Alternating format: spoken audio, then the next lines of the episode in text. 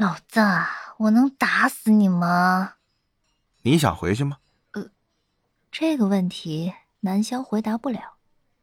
你觉得沈恩飞怎么样？不等南萧回答，张悠悠又接着问道：“什么怎么样？”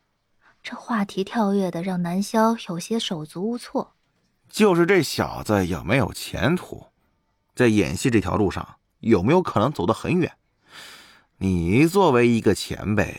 对他有什么评价啊？这又是一个南萧回答不了的问题。他在脑内拼命的呼唤萧琪，却依然没有什么反应。这种时候是不是应该说好话？人情上貌似应该是这样的吧？挺挺好的吧？应该会有前途的。一句话说的断断续续，结尾还加上了一个有气无力的“吧”，怎么听都不像是真心实意的在夸人。张悠悠眯着眼睛，一脸不可置信的表情。我很看好他。张悠悠很认真的说道，认真自信的，仿佛陈述着一个真理。他拥有着不断往上走，从而登顶的条件和欲望。我这双眼睛不会错的。做经纪人几十年，让我这么有感觉和自信的，他是第二个，第一个就是那个苏雨伦。嗯，听说苏雨伦是你吃饭喝醉以后在学校门口随便拉的。南萧回想着之前洛晴川说的八卦，怎么感觉你今天很不会聊天啊？对不起，您继续说。这次的事件对他来说。可大可小，简单来说，可以完全没有任何影响，但也可能会发酵到让他永远当不了演员的地步。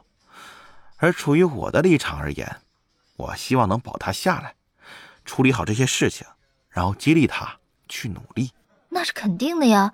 作为朋友，我也希望他能继续下去啊。南萧点头表示赞同，同时也很奇怪，这么显而易见的事。张悠悠为什么要说的那么郑重其事？张悠悠并没有立刻搭腔，而是搅拌着两杯新冰乐。刚才这么会儿对话的时间，他已经成功消灭掉了一杯。他将两边剩下的部分又倒到了一杯里。而这件事儿可大可小的主动权，就掌握在苏氏影业那边。哦，也就是说，看他们会不会追究沈恩飞的责任。哎。是不是可以和程良生去求个情啊？张总，你和程良生关系不是很好吗？师徒关系。南萧想着想着，突然觉得这事儿很简单啊。张悠悠摇摇头：“哎呀，这事儿程良生也做不了主，得看苏雨伦的想法。”嗯，按照洛晴川的说法，苏雨伦和张悠悠可是有过节的。南萧想着想着，又耷拉下了脸，感觉问题突然又严峻了起来。看着面部表情不断在变化的南萧，张悠悠都觉得有些好笑。你最近不太对劲儿啊，角色上身啊，这么天真无邪呀？呃，嗯，那那苏雨伦那边怎么办呢？南萧抓了抓头，说道：“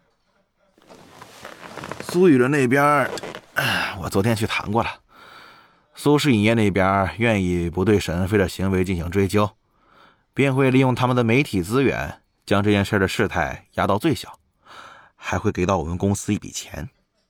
呃，张总，是沈恩飞打了程良生吧？听你这说法，我怎么觉得沈恩飞才是受害人呢？张悠悠摆摆手，示意南萧缓一缓。但苏雨伦那边有一个硬性条件，这个条件如果我们不接受的话，之前的承诺一律不作数。南萧听到这里就有点懂张悠悠一开始的意思了，迟疑的说道：“他们要迁回我？对，这不公平。”南萧本能的反应道：“不公平？这个逻辑太诡异了，哎，让我有种……”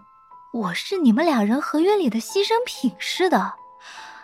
沈恩飞是我的徒弟，我自然希望他能够继续在这条路上走下去。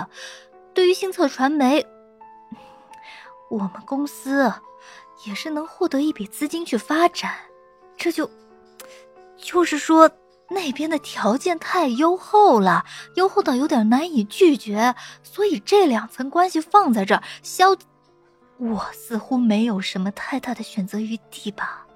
对，张悠悠回答的异常干脆。你是不是已经和苏雨伦达成协议了？南萧有些严厉的质问道。并没有，我和他不同，我才没那么利益。我明确表示了，要首先过问你自己的意见，你愿不愿意签回去？只不过，如果这个协议达不成，很有可能这件事情就会闹得很大。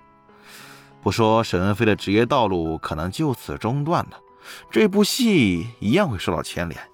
对你也不是什么好事儿。不，你们并没有本质上的不同。